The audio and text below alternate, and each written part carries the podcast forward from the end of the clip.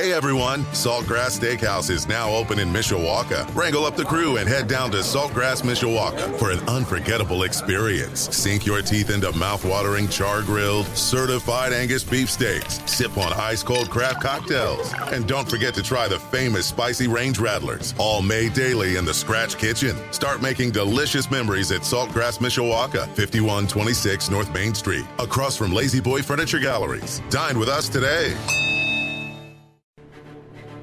Live from our WSBT radio studios in downtown South Bend. Let's go! Come on!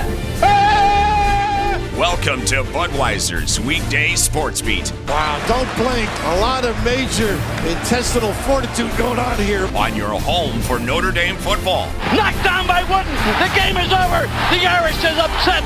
Florida State. Notre Dame is number one. And Notre Dame basketball. Number one ranked UCLA Bruins have been upset by the Irish of Notre Dame. Good! Arike Ogunbowale wins the national championship for Notre Dame. Plus fighting Irish hockey. They score! Jake Evans scores! Notre Dame 3.7 seconds away from a spot in the national championship game. The NFL and Major League Baseball. Oh my gracious, him. How about that? Sports Radio 960 WSBT, WSBTradio.com, the free WSBT radio app. Big time onions! Now, here's your host, seven time Associated Press Broadcasting Award winner, Darren Pritchett. Well, good afternoon, everyone. Hope you're having a terrific Friday, November the 11th of 2022. And it's time to start another Budweiser's weekday sports beat here on your home of the Fighting Irish, Sports Radio 960 WSBT. We've got Notre Dame football right here on WSBT Radio tomorrow. Early start, noon kickoff from Baltimore, Maryland. The annual matchup between the Fighting Irish and the midshipmen from the United States Naval Academy. Once again, noon kickoff. Our pregame coverage starts at 6 a.m. with the Marcus Freeman radio show. Jim Irizarry, Tim Growl have game day presented by Legacy Heating and Air. That's the Notre Dame interview show from 7 until 9. Blue and Gold's Tyler Horka and I have game day sports beat powered by Michelob Ultra from 9 to 11. Tyler will be broadcasting live from Baltimore to offer a little perspective from the site of the Notre Dame Navy matchup. After the noon kickoff and the game is over, Jim comes back with Reggie Brooks for the official Notre Dame football post-game show here on WSBT Radio. It's kind of nice. I like these noon kickoffs. Maybe you as a fan, you watch your team play, and you got the rest of the day to do whatever. Maybe watch more college football.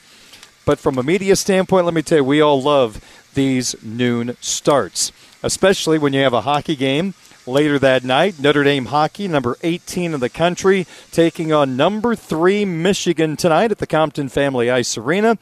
That's where I'm located tonight, broadcasting Budweiser's weekday sports beat. It is a 7:35 opening face-off tonight between the Irish and the Maize and Blue, and then we'll try it again tomorrow. It'll be an earlier start at 6:05. Both games can be heard on the Notre Dame Radio Network, which includes right here in South Bend on our sister station, Quality Rock 94.3 FM.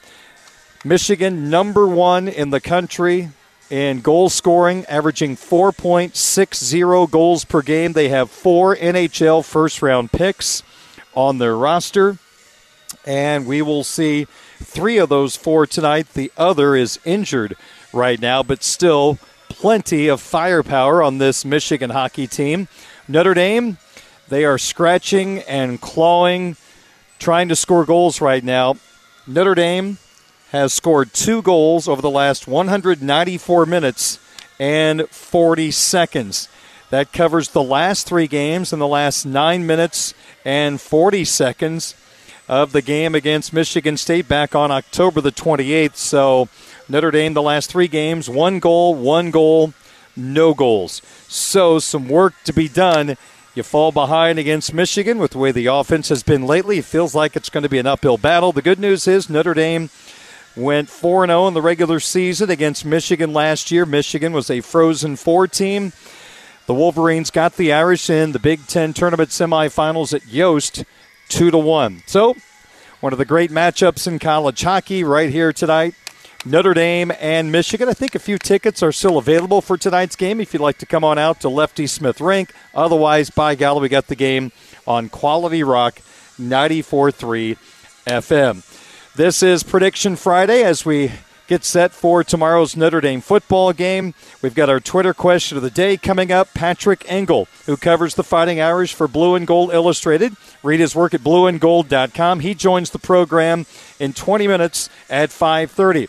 We have the top 5 ways the Notre Dame Clemson or the Notre Dame Navy game will play out tomorrow, excuse me. We'll take a look back at a very interesting Notre Dame men's basketball season opener last night at Purcell Pavilion. The Irish rallied to beat Radford 79 to 76. They were down 9 in the second half. Wasn't looking good at one point, but Notre Dame got the job done against an older Radford team that almost beat Marquette in their opener. That's a pretty good team for mid-major status. The Irish got out of Dodge with a six-man rotation and they are 1 0 heading into the matchup with Youngstown State on Sunday. So we'll talk about the Irish win and hear from Mike Brey coming up in the 6 o'clock hour. Also, sports wagering segment coming up in the 6 o'clock hour here on Sports Radio 960 WSBT. But right now, let's officially get the program started with our first pitch segment. The first pitch and the first pitch of the night. And we are ready for the first pitch. Into the windup in his first offering. Just a bit outside. He tried the corner and missed. All right, my Jacob DeGrom 100 mile an hour first pitch is a whole bunch of predictions for the Notre Dame Navy game tomorrow in Baltimore. Let's start with our advantage game where we take a look at the matchup in six different perspectives. We'll start when the United States Naval Academy runs the football. And by the way, before I forget, happy Veterans Day to all our veterans out there. Thank you so much for all you have sacrificed, for all our veterans and active serving personnel. We thank you so much for what you do on a daily basis. So happy Veterans Day to everyone out there. All right, when Navy runs the football, the midshipman a couple of years ago averaged 360 rushing yards per game. That was during an 11 win season. The running game has not been that good the last few years. This year, they're a whole lot better than what they were at the start of the year. But right now, Navy, with that triple option attack, averaging 236.9 yards per game, that is still number nine in the country.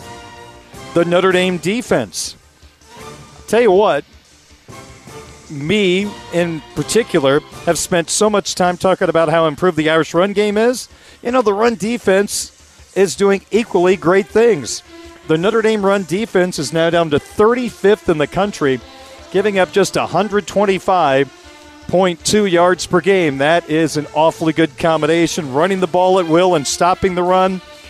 That has a lot to do with winning six of your last seven.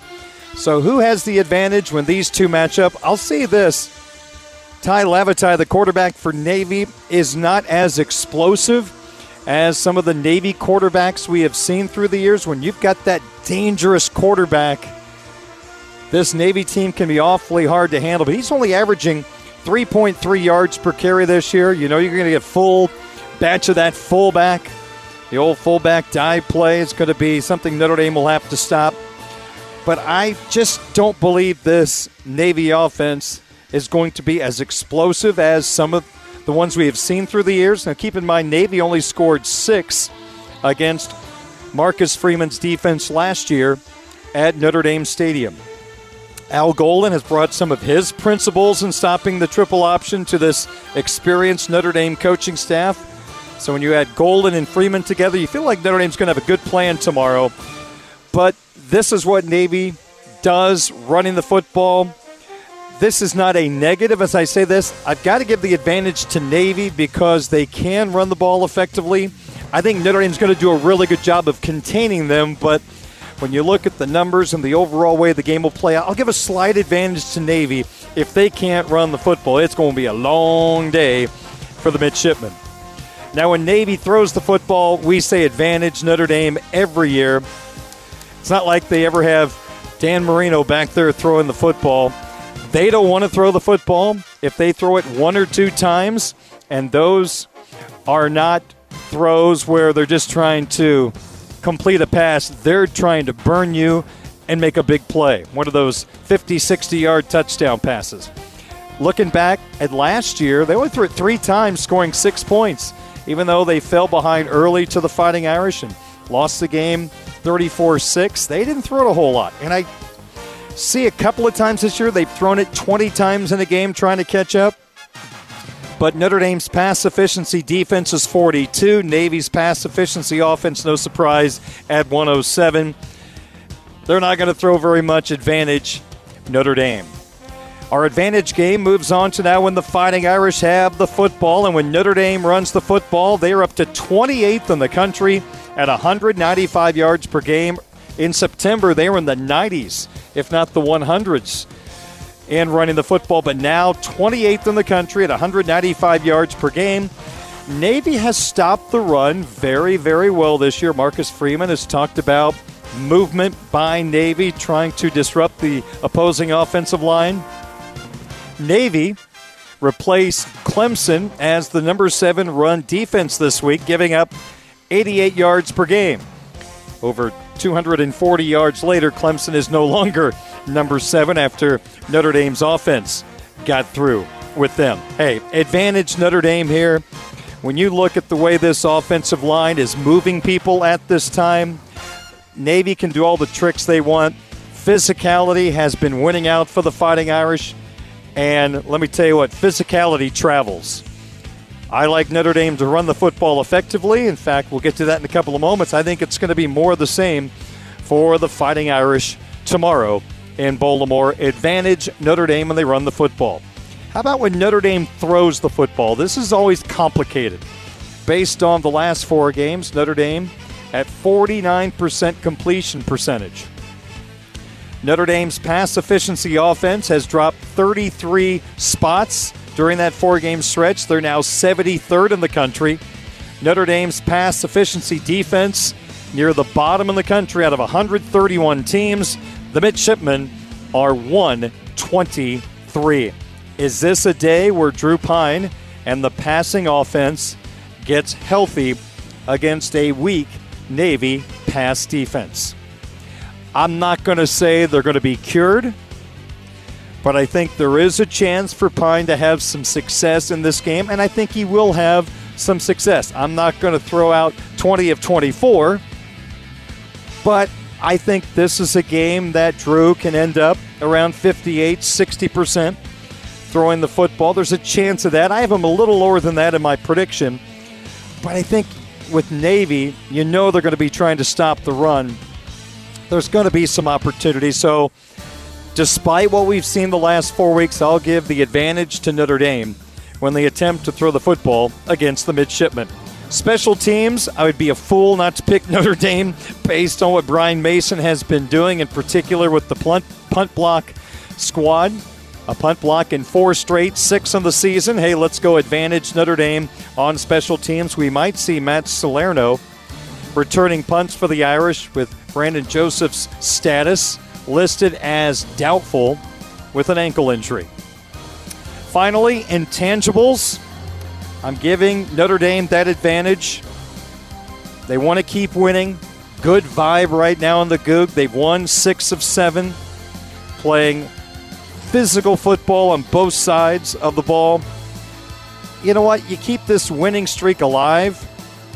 And I'd like that heading to the Coliseum against USC at the end of the month. It would be really cool to see this football team that started 0 2 head to the Coliseum with a record of 8 and 3 and a chance to wreck USC's playoff chances. Now, USC plays tonight at home against a bad Colorado team that's actually playing better since they fired their coach. But in between Colorado and Notre Dame, is that trip to the Rose Bowl to take on number 12 UCLA. So UCLA could wreck USC's playoff hopes the week before Notre Dame gets there. But if the Trojans get by the Bruins, then Notre Dame has a chance to play a little spoiler, I guess, at least for USC's playoff hopes. But intangibles, I'll give it to Notre Dame. I'm a little worried about the first quarter. I'm hoping Notre Dame comes off the football quickly. They play a great first quarter. If that's the case, they're going to be fine. You just don't want Navy hanging around. A sleepy start makes me awfully nervous against this Navy football team that can really speed up the game where possessions kind of get taken away from you if they have success running the football. So, the only advantage Navy has is when they run the football. Otherwise, advantage Notre Dame when Navy throws it, Notre Dame runs it, Notre Dame throws it, special teams, and intangibles. Now, game predictions. I think the Irish will have the lead at halftime. That's something some people wager on. I've got Notre Dame over 200 rushing yards again, 40 for 215, 5.3 yards per carry with three rushing touchdowns. I've got Logan Diggs, 17 carries for 105 at a score. Audric Estime, 15 rushes, 85 yards, two touchdowns. I've got Drew Pyne, 8 of 15 for 121 and a touchdown. Half of the catches belong to Michael Mayer, 4 for 45 at a score. And I've got Lorenzo Styles breaking free with at least one big play in this game, 2 for 67. Navy rushing the football, I think kind of similar to what we saw last year 52 carries for 171. That's 3.2 yards per carry with a touchdown. And I've got Navy throwing it two times. Actually, let me correct myself. Navy throwing it four times, completing two for 41 yards. I've got the leading tackler for Notre Dame, J.D. Bertrand, with 12. The spread is 15. According to DraftKings Sportsbook, if you take Navy plus 15, you get that at minus 115. Notre Dame at minus 15 at minus 105. The over under right now at 39 and a half. Whichever way you go, you get that at minus 110. We'll make a final score prediction at the end of this hour with our My 5 question of the day, but I'm a heavy lean toward that Marcus Freeman football team. Here comes our Twitter question of the day. Yesterday, I asked you as a Notre Dame fan, do you look at the Navy game differently compared to other opponents? My thinking was this is the United States Naval Academy. We have so much respect for our military. Some of our future leaders and protectors are going to be on the football field. So, do you have a little bit of a soft spot in your heart for Navy when they take on the Fighting Irish? Figured that would be a nice question to ask with Veterans Day being today. Well, we may love them, but you still want to see Notre Dame blow them out because 85% said, the heck with all that emotional stuff, Darren. We want Notre Dame to win easily against the midshipmen. That's 85% of the vote. Only 15% said Notre Dame wins, but a competitive game out of respect to the opponent, the United States Naval Academy. So there you go. You're just hoping for a blowout tomorrow. Today's question, which was posted earlier on my Twitter account at 960 SportsBeat, what outright spread combination will be the end result of the Notre Dame Navy game? Here are your three choices. Again, Notre Dame favored by 15. Choice number one Notre Dame wins the game outright, and the Irish cover the 15 point spread. Earlier this week, it was 17 or 17 and a half. So some folks have wagered it down to 15. Choice number two Notre Dame wins the game outright, but Navy covers the 15. And finally, Navy pulls off the upset. They win the game outright. Which direction are you going? We'd love for you to vote on my Twitter account at 960 SportsBeat. What will be the correct outright spread combination? Notre Dame favored by 15. Notre Dame wins, Notre Dame covers, or Notre Dame wins, Navy covers, or the big upset, Navy wins outright. We thank you so much for voting in advance. Budweiser's weekday sports be brought to you by Budweiser, the king of beers, locally distributed by United Beverage Company of South Bend. Football fans, this Bud's for you. By Edward Jones, making sense of investing. Contact Eric Yetterberg in South Bend or Matt Stem in Osceola. Tim Growl, State Farm Insurance for surprisingly great rates that fit anyone's budget. Call Tim at 574 232 9981. By South Bend Orthopedics team physicians for the University of Notre Dame since 1949. Pet Refuge, urging you to adopt, don't shop, or new beginnings have happy endings.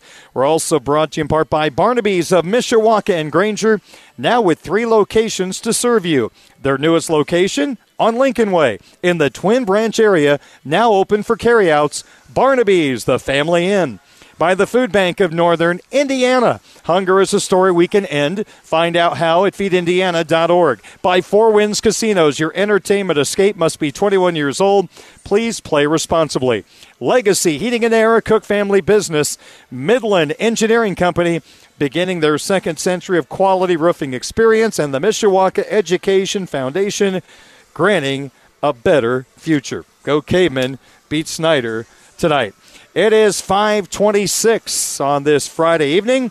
Coming up next, more on Notre Dame Navy. We bring aboard Blue and Gold Illustrated's Patrick Engel. Thanks for joining me on this Friday. This is Budweiser's Weekday Sports Beat on your home of the Fighting Irish and tomorrow's Notre Dame Navy game, which kicks off at noon on Sports Radio 960 WSBT. Much. Sports Beat continues on 960 AM WSBT, your home for Notre Dame Navy tomorrow at noon. Sports Radio 960 WSBT. I'm Darren Pritchett from Notre Dame's Compton Family Ice Arena, where tonight we've got some college hockey on our sister station, Quality Rock 94.3 FM. Number 18, Notre Dame hosting number 3, Michigan, in the first of a two game Big Ten Conference Series. Let's dig a little deeper into Notre Dame Navy as we're joined by Patrick Engel, Notre Dame football writer, covers the Fighting Irish basketball team for Blue and Gold Illustrated. You can read his work at blueandgold.com, and he joins me here on WSBT Radio for a little Friday conversation. Patrick, how are you this evening? Doing great, Darren. Thanks for having me.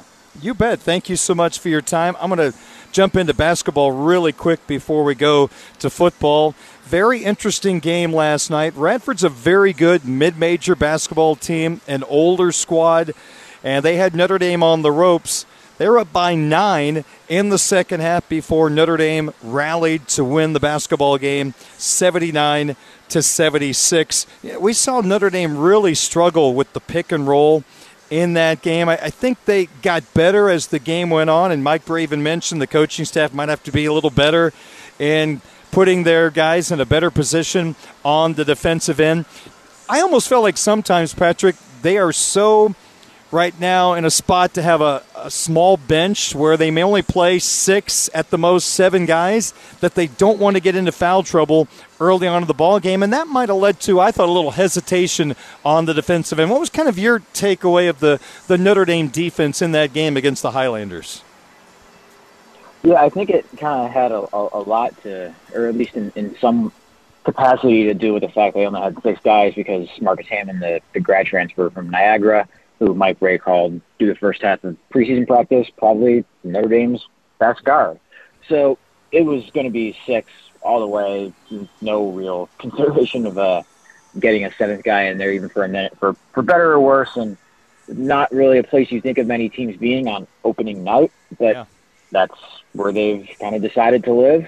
And I think maybe the not wanting to get in foul trouble early was part of the reason that they went to that uh, one three one zone there for a lot of the first half, and I think you saw a lot of uh, Radford hang around there in the first half, and then early in the second half really build that lead because they really get threes against that zone, and eventually that was going to be the thing that you know that could have buried Notre Dame if they kept on even longer. Like you know if you're trailing, the last thing you want to be doing is giving up threes, and so I think in some ways the you know, you go back to man and then you start switching everything. And then before that, they start really trying to hedge up top. Like, just really trying to take away threes. And even if, like, all right, they are going to have to end up giving up some twos like they did when Radford started hunting the matchups off of dribble they wanted and going right at them.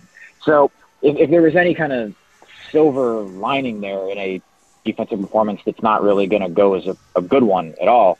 It's that Radford only took six threes in, in the second half and made just two of them, and Notre Dame made just enough of themselves uh, to be able to claw back there from that that nine point lead. Where, uh, yeah, you start 0 of 7 and you're you know you're giving up threes uh, on the other end. That's how you turn nine points into a double digits, and you're you're out of it with with five minutes left. But yeah, a defensive performance that you didn't expect from a an old you know veteran team that was the same age as the starting lineup, the rotation at least when Hammond is healthy.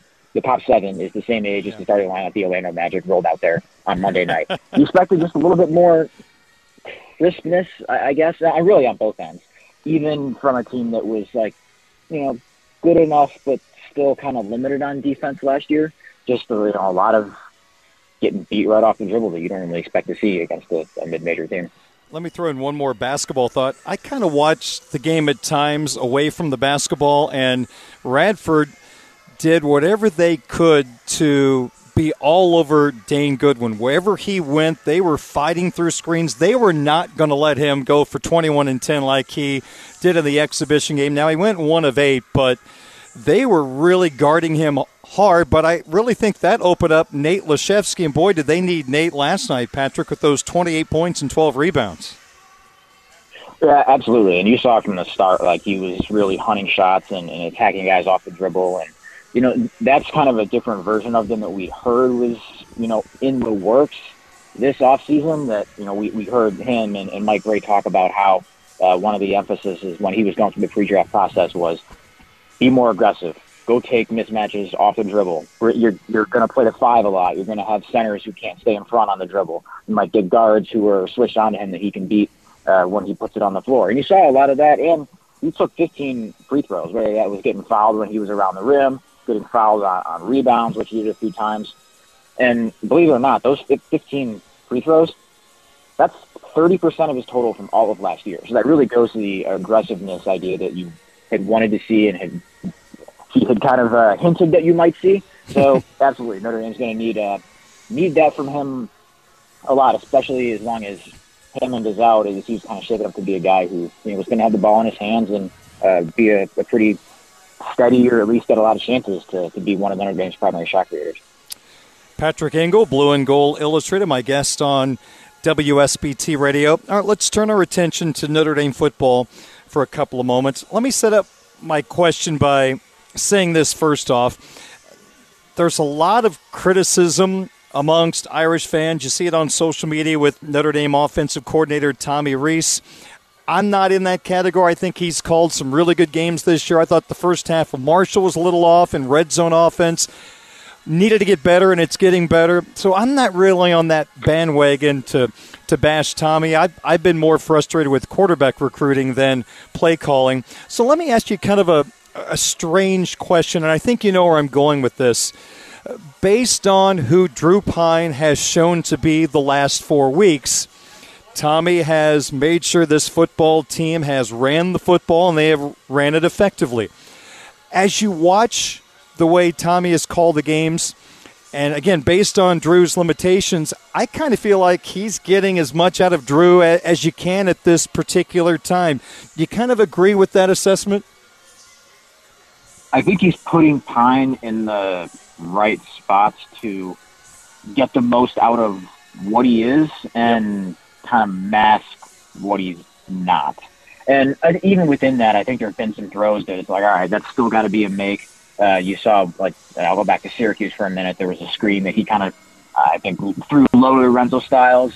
Then there was a, another, I think it was ended up being a screen that he threw away because he couldn't quite ever figure out how to adjust the arm angle and get it around a defensive end who's coming up field. But then you saw him make that exact same throw, uh, the ladder throw that I talked about, the very next week against Clemson. So that's the kind of stuff you want to see where it's like, all right, moment that was not comfortable there, that it's just not repeated. And maybe that's where some of the, the lower throws that have been pretty easy around the line of scrimmage uh, have been kind of disappointing. It's like, all right, those have to be the layups. You're not asking them to do a whole lot, but when that's the case, you got to make sure you hit all the layups. And I think there's still a little bit of room to grow there. And I think some of those layups even include like when you've got a wide open like seam shot for Michael Mayer that's Mm-hmm. you know if there's no one within four yards of him that's as wide open as he's going to get most of the time unless you're North Carolina's defense. But that's uh, another story. So I I think Rees has found the right structure to get the most out of the offense when the quarterback might be is you know limited or not going to be able to sling it around and go you know blow for blow with uh, you know a passing offense that wants to throw a lot or has some explosiveness and I think the more they can get used to that, the more they can kind of get everything possible out of that and maximize that formula, and the more they can kind of make it all kind of mesh, the better you're going to be when in the last game of the year when you have to go up against a really good passing offense in USC. So right now, I think they've found at least the right kind of idea to get the most out of an imperfect team, and now it's just about maximizing everything within that and making sure all the stuff that has to hit to make a imperfect passing game not cost you, make sure it keeps hitting every week. Which kind of leads me to my next question. I think it's pretty remarkable considering how you just evaluated the passing game, which I think you're right on. They are able to run the football at such an extremely high level. Normally, when you have a deficiency that's kind of self inflicted, the opposition can sort of take away what might be your strength. But right now, Patrick, despite the passing game being very inconsistent, they are running the ball as well as anybody in the country. I think that's pretty telling to how physical that offensive line has been, and also the way the running backs have just been very patient, waiting for holes, and then, boy, once they see that hole, they're off to the races. Yeah, and really that's number one of things on the list of, all right, what has to hit to make an offense with a below average passing game still score and move the ball in the manner that it has in the last couple games. And it's a run game that looks, you know, borderline kind of elite there. Um, and that's not just, you know, the, the stable of running backs and the different things that those three guys bring and not just a an offensive line that's really, really feeling it right now. But it takes some a certain creativity and uh, design ability and, and rhythm as a play caller from Rees to keep finding ways to find yards on the ground when everyone knows you're going to run it. I think you saw a lot of that in the Clemson game last week where, you know, against Syracuse, it was just all up the middle, up the middle, like, you know, not trying to hide it. Last week, you saw a little bit more try to get to the outside a little bit. You saw Drew Pyne keep it on a couple of zone reads there. You saw Notre Dame go even to higher percentages of sets in, uh, you know, with 12 personnel with two tight ends and just run duo all the time. And even if that was, you know, going more off tackle with, with one of the running backs, that I thought was pretty good. Just overall design of like, it's no secret what Notre Dame wants to do. How are you still going to find space each week and, and keep someone kind of guessing with new wrinkles that you kind of unfurl all the way? And that's, I think, what we, what you kind of want to just watch for every week is all right. How do they plan to go about this, and, and how do they go about it as as the game unfolds? And you saw Michael Mayer a few times, like you know they use him as kind of a, a decoy where he leaks out of the flat or runs a little route just to take one more guy out of the box. So you, you try to create some better numbers for you. I think we saw a couple of plays where Notre Dame did that uh, against Clemson. You saw unbalanced offensive lines, like Mm-hmm. so. Those are the kinds of wrinkles, and we don't know what they are until you see them. But just those kinds of things that maybe you weren't thinking about until you saw them in the game that you want to kind of keep seeing throughout the the rest of the games here. Even though uh, I'm not sure Notre Dame is going to need to really put all the stops to run the ball well enough to win against Navy and Boston College. But you know, we've uh, those games have been danger zone before, so uh, you know they can't afford to overlook them. Patrick, I referenced your tweet on the show earlier this week, and I'm having trouble remember the exact number, but you had a tweet that referenced the number of yards Notre Dame ran the football against Clemson on average before contact was made against the ball carrier. Wasn't it something like over three yards before a Clemson player put their hands on the ball carrier? I believe it was 3.6, Okay. and that was a season high. And I'll, Wow. Check myself here right now. But That's yeah, incredible. goes to speak to yeah, absolutely. And as much as I just talked about the creativity you kind of need to be seeing every week, that just really speaks to as much as anything else, like what Notre Dame's offensive line is doing, and just how you know the, the, a lot of the phrase you heard at the beginning of the year when they were struggling was get to the point of where you have five sets of eyes seeing all the same thing and working as one. I think you're definitely seeing that right now. Patrick Engel, Blue and Gold Illustrated, blueandgold.com, my guest. I guess I feel like when I talk to your colleague Tyler or I read stories about the Notre Dame defense, I think we're all in the same category throughout the year.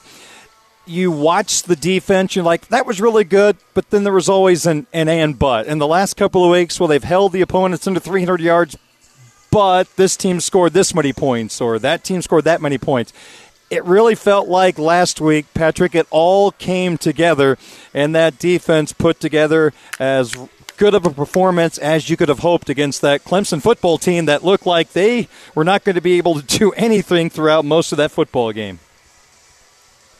I agree, and and I think that's a, good way to kind of put it with the first eight games there on defense, or I guess maybe you can call it seven, but uh, where you notice, all right, they do a lot of things pretty well, but the high impact plays that can really swing a game, yep. we're just kind of lacking. Whether that was getting red zone stops that force field goals or goal line, fourth down stops, goal line stands, whatever it was, it forced no points.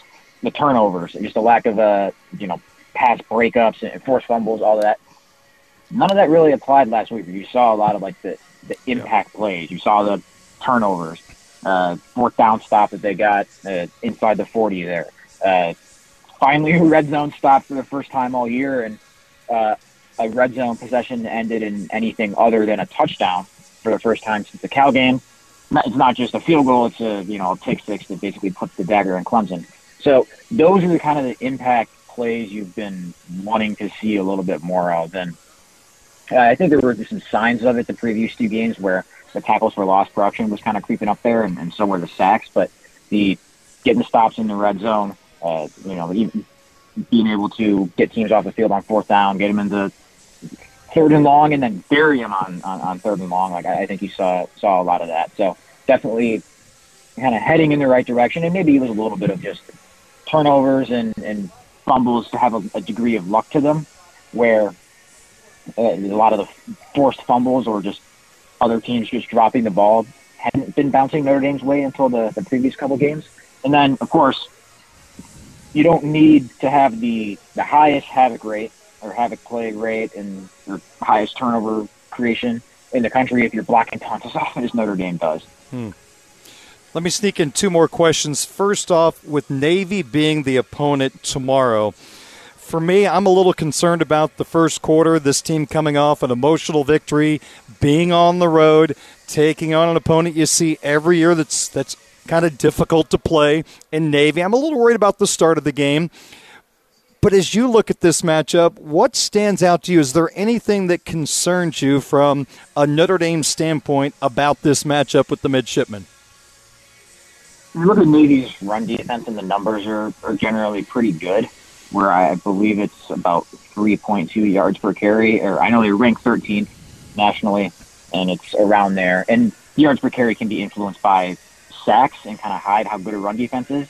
Maybe it's kind of just middle of the pack in sacks, so they've done a pretty good job with that. But they haven't seen a, a run game operation like Notre Dame's at all. They haven't played a, a Power Five team yet uh, this year, and a lot of the teams they have seen, especially in conference, have been ones that don't have particularly good running mm-hmm. games.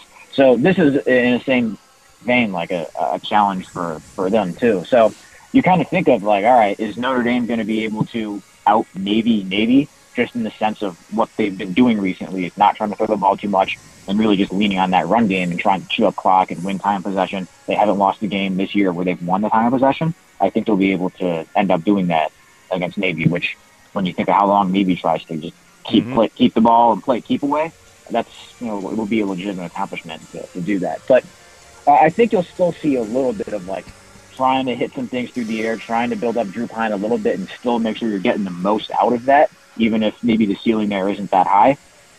Because this is not a particularly good uh, Navy pass defense, and you're going to want to probably have as much out of that passing operation as you possibly can and get it to that point by the time you have to go play at USC to end the year because you might be thinking, all right, there's going to be some moments in that game where you might have to throw the ball.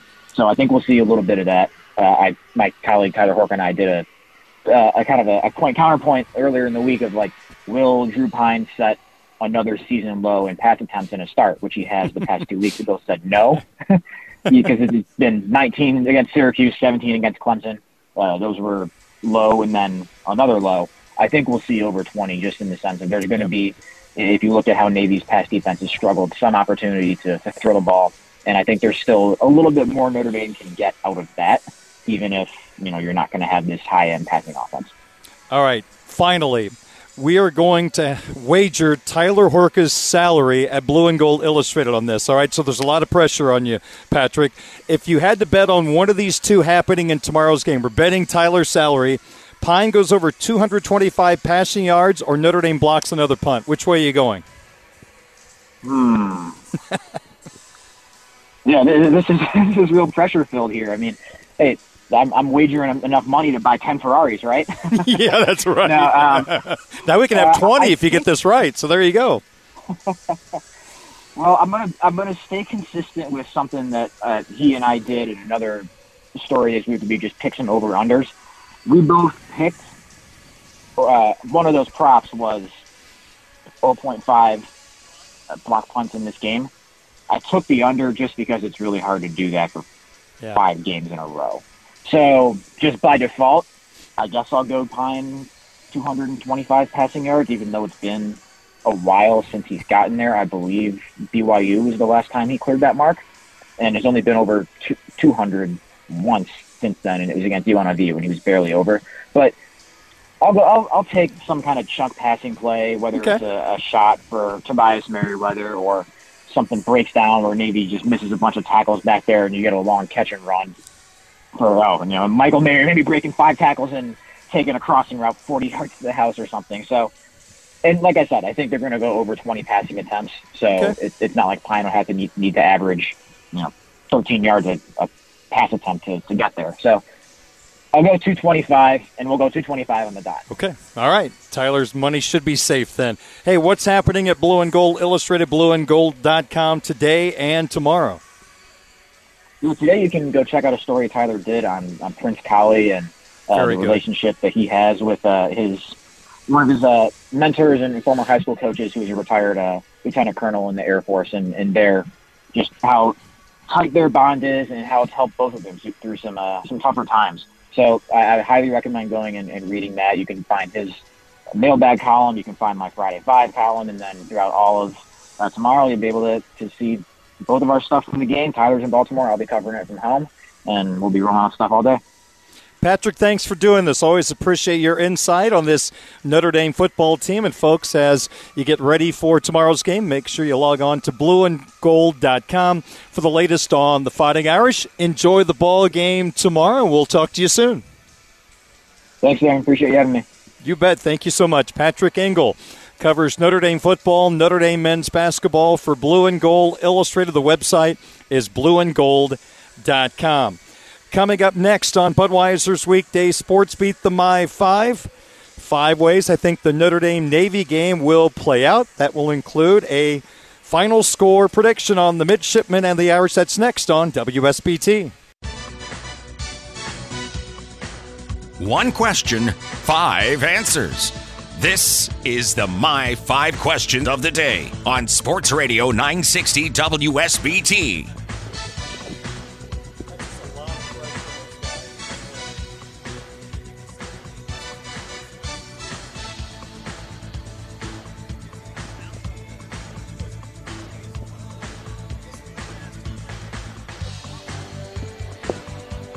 All right, it's time for the My Five question of the day how the Notre Dame Navy game will play out. In my estimation, we will start with number Ladies five. gentlemen, this is number five. this is what I talked about with Patrick. I'm worried about a sleepy Notre Dame team in the first quarter. Emotional win last Saturday over Clemson. Now you play Old Navy, a familiar face. You're in Baltimore. It's an early start. Navy obviously gets up for Notre Dame. This isn't Navy's Super Bowl, that's Army, but this is always a very important game for the midshipmen. So I just hope Notre Dame can match intensity early on in the football game. Four. Another way this Notre Dame Navy game will play out, I think Navy's going to be okay running the football, but I don't think it's going to be good enough to be competitive in this football game. Navy needs to control the ball for most of the game with those drives that sometimes take seven, eight minutes, and that's when they start shortening the game and they limit possessions for the opposition. Navy teams from the past have been able to do that. I don't believe that this is one of those Navy offenses that can control the game like that. So they're going to run it okay, but not enough to shorten the game and make Notre Dame fans extremely nervous. Okay, okay. Uh, number three. Just to kind of build on what my guest Patrick Engel was talking about a moment ago, I think the Notre Dame pass game will have some limited success. I think Notre Dame will want to throw the football a little bit more tomorrow. Navy's not been very good against the pass this year. I don't want to make it sound like this is an undercard for the USC game, but this is a chance to build the passing game a little bit, allow it to be more effective. There should be some opportunities in the passing game against Navy. You know they're going to want to stop the run in this contest. So, can you win some one on one battles? Can Pyne get the football in the right spot with an accurate throw? I think there will be some moderate success in tomorrow's ball game, enough where I think you can build on that going into the next game against Boston College. Number two. Run the ball at will. The Irish have not been stopped recently. Stanford did a pretty good job against them. Nobody else has recently. October and November, it has been bulldozer football, and I think the Irish go over 200 rushing yards again. I know Navy statistically is really good, but again, look at their schedule. That plays into one of the reasons why they're number seven in the country stopping the run, but they have not faced an offensive line like they will tomorrow in Harry Hiestand's bunch. Number one. And my final score prediction for tomorrow's game I've got the Fighting Irish of Notre Dame beating the United States Naval Academy 31 to 13. You can hear the game right here on WSBT Radio. It's a noon kickoff with our pregame coverage starting bright and early at 6 a.m. That's our My Five for today. Coming up over the next half hour, we're going to talk Notre Dame basketball as the Irish opened up with a come from behind win against Radford last night at Purcell Pavilion. And also coming up, we'll get to our sports wagering segment. It is 601 Sports Center update on the way on your home of the Fighting Irish, Sports Radio 960 WSBT.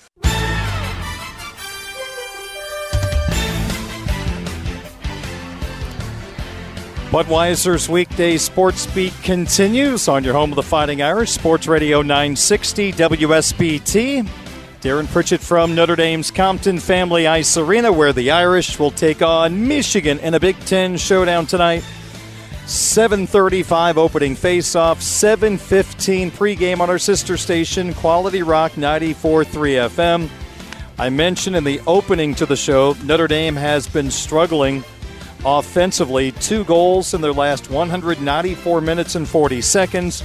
Notre Dame will even be more shorthanded tonight.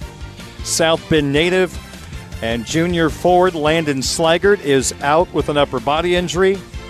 Grad student forward Jack Adams is out with a lower body injury. So Notre Dame dinged up right now. Slaggert and Adams out of the lineup tonight. So in comes junior Brady Bjork and freshman Finn Williams. They'll be on the fourth line with sophomore center Tyler Carpenter. So, big challenge tonight, taking on number three Michigan, the nation's top offense, and Notre Dame will be shorthanded without two forwards that can do some really good things offensively. Let's talk Irish basketball for a couple of moments. Notre Dame's season opener at Purcell Pavilion last night, a game that moved to 96 1 the ton due to the Marcus Freeman show and Thursday Night Football here on WSBT Radio. Notre Dame was down by nine in the second half, but rallied to win 79 to 76. Cormac Ryan, the game-winning layup late in the ball game to put the Irish in the win column in their season opener. Notre Dame shot 52% from the field, 8 of 22 from the three point line for 36.4%. Got to the free throw line 25 times. Very importantly, made 21 for 84%. Meanwhile, Radford shot 46% from the field, 8 of 20 for 40% from the three point line. Only got to the charity stripe 12 times, making 8 for 66.7%. Notre Dame and Radford played a very good first half. It was an offensive first half as Radford was knocking down three point shots and had Notre Dame on their heels early on in the ball game. And the Fighting Irish used a six man rotation. Laszewski played 38 minutes 44 seconds. Trey Wertz 36.05. Cormac Ryan 38.14. Dane Goodwin 39.07. J.J. Starling 31.44. And the only sub was freshman big guy Ven-Allen Lubin at 16 minutes and 6 seconds. Mike Brey, head coach of the Fighting Irish, had to sweat it out. They got the win over the Highlanders. And here was his opening statement to the media following that 79 76 win over Radford last night. You know, the one thing that at halftime we had 40, and, I, and I, it was one of those games where, like, they're really gifted offensively.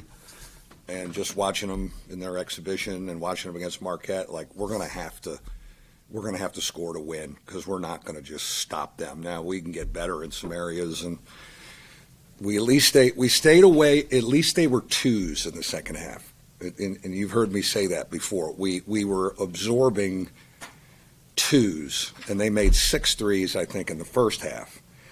And I'm thinking if they, you know, if they make another five, we can't score that much. So you know, it's like all right, another layup, a, a dunk. But I'm like, you know, that's two, and we did get to the bonus and used that as a great weapon. You know, we this group, these older guys, have been great free throw shooters to use that as a weapon. But uh, you know, it's it's a great test because I think they're I think they're really gifted and they're old, and they know who they are, and uh, you know we had some guys. I'm very very I'm very proud of Trey Wertz.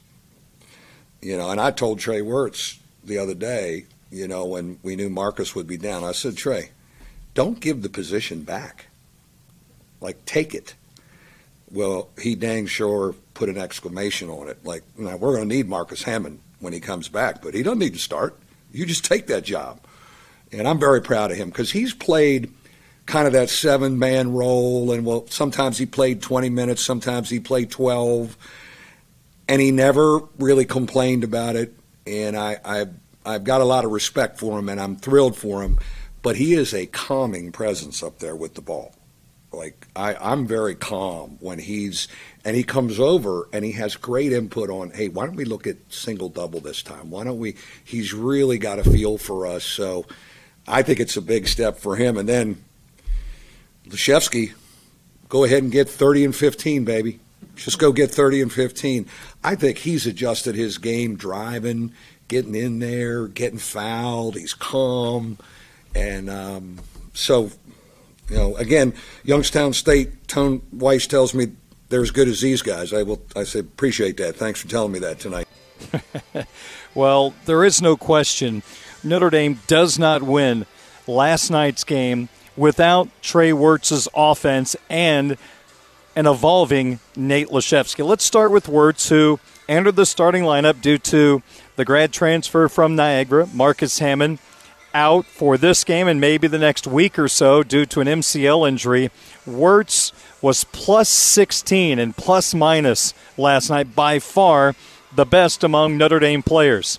Seven of nine from the field, four of five from the three point line, including back to back threes and a crucial part of the second half. He finished with 18 points, four assists, three rebounds, and two steals. That was as good as Trey Wertz has looked in a Notre Dame uniform, and it came at the perfect time with the team needing someone else to score. Radford, it sure looked like they were not going to let Dane Goodwin beat them. They were physical, they were all over him. Goodwin, an uncharacteristic one of eight from the field, eight points in the ball game, got to the free throw line six times, made all six. But a quiet night for Goodwin. But in came Nate Laszewski as a different looking player. He was so aggressive on the offensive end in a mismatch. He'd put the ball on the floor, take it strong to the basket. He got to the free throw line 15 times last night. He was fouled 11 times in the game. This is a major, major development. This is a guy that can hit three point shots but I love the way he showed a lot of versatility in his game last night.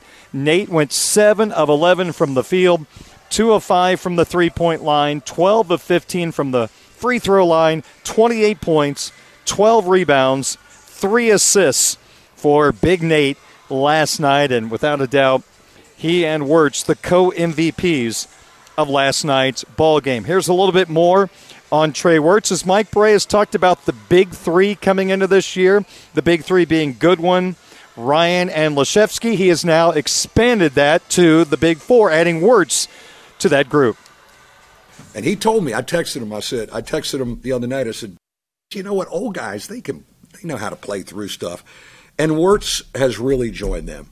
And I think tonight is an exclamation point. I'm really thrilled with me. He, and you know, everybody, oh, Hammond's down. I said, you know what? I, I think this is great for Trey Wertz. I don't necessarily want to be down a real good guard, but Trey Wertz will take this thing and run with it. And he told me, I texted him, I said, I texted him the other night, I said, you don't, you don't have to give it back ever. Take it. He goes, Coach, I'll be ready. And he's, he does it calmly. Like that play there at the end, I mean, to read that, actually, what we were teasing about in there, that's almost the reverse of the Wake Forest play right? Remember, Cormac hit him for the winner, and he kind of, I said, you kind of paid him back right there, but he dragged it across. We're not going to call timeout, especially with Trey Wertz with the ball, because he's seeing stuff. And when it's, you know what, when it's chaos, I think maybe we would have an advantage because of our experience. And, and we did. Mike Brey on Trey Wertz and his big performance last night. Well, if you've listened to this program through the years, yeah, I'm that annoying guy that loves to talk defense. I love strong defensive basketball. I think that wins you games in March and, of course, throughout the regular season. And there were times last night where Notre Dame did not have many answers for Radford. They got to the rim too easily with penetration early on in the ball game. Mike switched to a zone, and that slowed down – Radford to an extent. The Highlanders went with a lot of pick and roll in the second half, and Notre Dame kept going over the top of the screen, which caused Notre Dame issues. And Radford, because of that, built a nine point lead. Then Notre Dame started going underneath the screens and had a little more success, but you have to wonder if this six man rotation, as it is right now, has to play a lot of minutes. Are you going to be able to play high end defense when you have to save a little energy for the offensive end? It's just kind of one of the questions looming coming out of this first game. Here's Mike talking about how the pick and roll game of Radford and just overall Radford's older group put a lot of pressure on the Notre Dame defense. Well, I, I mean, they they got out of the gate on us. You know, they got to our paint. We got we screwed we got screwed up. You know, trying to go over the top. Then we started to switch, and we probably didn't help our guys as a coaching staff enough with all the action in the middle of the floor with the ball screen, dribble, handoff, big guy rolling. I think we got it straight. and you're, you know, as a staff, you live and you learn too. I think we got it straight the last four minutes to get enough stops. We just switched everything. Now, Nate was out on a guard a couple times. The dude hit a three, but at least we had bodies on people. And I think eventually we, we got a couple stops because when they go downhill with that speed, and we're going to see a lot of teams like that. now, zone helped us. We bought a lot of time with zone in the first half. But um, my feeling was they made six threes if we if we've got to get bodies on people, and if they're driving, and it's two, we may score more. And the, tonight was one of those nights, and the foul line was the key because we didn't shoot it great from the three point line, even though we had some pretty good looks. But to get to the bonus with our drives and then be able to convert is that's going to be a weapon for us. We got a lot of guys that can drive and get fouled, and this that's the neat thing about Laszewski's game, how it's changed goes in there, and even if he doesn't have the straight ahead drive, he's kind of wheeling a little bit and playing like you know he's playing like he's an old guy, up, under, get fouled, you know. Then he, you know he, he's got a real good tempo, and he's expanded his game and. There you go, Mike Brey Talk a little defense and then adds a little offensive conversation on the back end. Notre Dame 1 0, beating Radford 79 76. And from the way Mike talked, and from what I understand, Youngstown State is going to be every bit as good, if not a little better, than Radford when the Irish and Youngstown State play on Sunday, right here on WSBT Radio. All right, 625, quick timeout, couple of sports wagering picks. As we continue on on this Friday, live from the Compton Family Ice Arena, Darren Pritchett with you, Budweiser's weekday sports beat from Sports Radio 960 WSBT.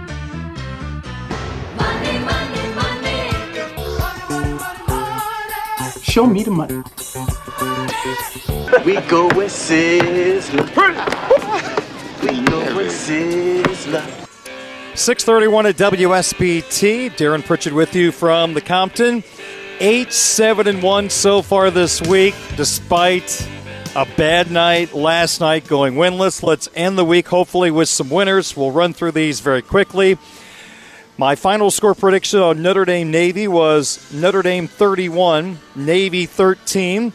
So that's a win by 18. So I'll take Notre Dame minus the 15 against Navy and go over the 39 and a half total points in the ball game. It's supposed to be windy in Columbus, so I'm hoping Indiana loses by 38. I'm taking Indiana plus 40 at Ohio State. Bama Ole Miss, I think it's going to be a shootout. The Tide and the Rebels over 65 total points. Georgia in the first half minus eight and a half at Mississippi State. I've got a two team NFL parlay Cowboys on the money line, 49ers on the money line, and that is at plus 100. And my seventh pick, I have to keep secret for obvious reasons. The reason why Kirk Herbstreit doesn't pick the game he calls on college game day. So that gives you a hint what it is. So I'll have to hope that you believe in me that I'll be honest that I made the pick. It's here on paper, and we'll see if it works out or not. All right, Michigan Notre Dame coming up on Quality Rock 94.3 FM. The pregame comes your way at 7:15 opening face-off at 7:35. I'm going to sign off for now. Jimmy Rosario will take you the rest of the way to the top of the hour. Hope you have a great evening. We'll talk to you tomorrow 9 to 11 on Game Day Sports Beat powered by Michelob Ultra. It is 6:33 at WSBT. Hey everyone, Saltgrass Steakhouse is now open in Mishawaka. Wrangle up the crew and head down to Saltgrass Mishawaka for an unforgettable experience. Sink your teeth into mouth-watering char-grilled, certified Angus beef steaks. Sip on ice-cold craft cocktails. And don't forget to try the famous spicy range rattlers, all made daily in the Scratch Kitchen. Start making delicious memories at Saltgrass Mishawaka, 5126 North Main Street, across from La-Z-Boy Furniture Galleries. Dine with us today.